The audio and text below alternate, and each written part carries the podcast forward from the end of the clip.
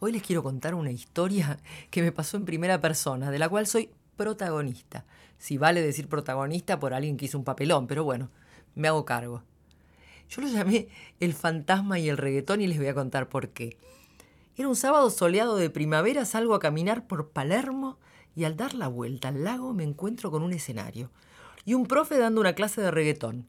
La música a todo volumen, más de 40 personas, hombres y mujeres grandes, más jóvenes, todo moviéndose con variados resultados, ¿no? Por supuesto, pero con indiscutible entusiasmo. Tentación. ¿Me meto? No, no me meto. Bueno, total, nadie se fija, están todos mirando para adelante, hacia el profe.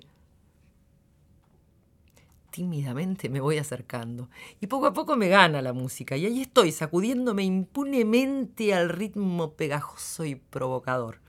Total, es otra forma de hacer trabajo aeróbico, me explico a mí misma y me digo para justificarme de estos gustos un poco especiales. Casi que me olvido de todo. Acalorada, divertida, a pesar mío, y de repente miro de reojo hacia atrás y unos pasos más lejos. Un tipo, la espalda apoyada contra el tronco de un árbol, los brazos cruzados, muy serio mirándonos mirándome, pienso yo, haciendo el ridículo y él con una satisfacción inocultable. Justo me tenía que pasar esto a mí. Un colega que no veía hace un par de años, encima pintón, encima profesional prestigioso, deschavándome en pleno papelón. Resisto el impulso de salir del grupo disimuladamente y huir por un costado, pero pienso, se va a avivar. Otra opción, me acerco a saludar como si nada, pero toda transpirada y sin aliento. La verdad es que no quiero que se dé cuenta que, que me hizo pasar vergüenza. Eso es peor que la vergüenza misma. Decido quedarme en la clase. Lo vigilo de a ratos. Medio oculta entre un gigantón y una gordita, me voy metiendo entre la gente cada vez para que me vean menos. Pero claro, ya no disfruto nada. Tensa, medio paranoica. Lo único que quiero es que la clase termine rápido para poder acabar con el martirio. Trato de convencerme que está todo bien. Es más, razono, buscando alivio a mi malestar. Quizá a él le gustaría, pero no se anima, sino porque sigue mirándome, para humillarme. Y en ese mismo instante me quedo helada desde el fondo de mi despistada memoria, veo casi como una alucinación ese mail que recibí hace un año. Lamentamos comunicarle el inesperado fallecimiento del estimado colega, etc. Mi perseguidor había muerto hace un año de un infarto.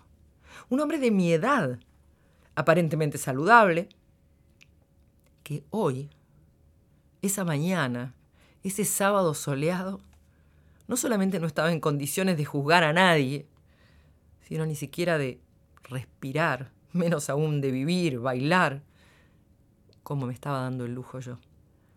Me había dejado intimidar, asustar, juzgar por un fantasma. Muchas veces se habla del miedo que tenemos al juicio de los demás, especialmente cuando nos atrevemos a ser creativos, originales, o a cambiar las reglas del juego, o a romper con nuestros propios prejuicios. Y en general, creemos que nos estamos imaginando a personas reales, que se atreverían a pensar que lo que hacemos está mal, o es ridículo, o es un mamarracho, o es un disparate. Pero no es así. Somos capaces de rayarnos por un fantasma.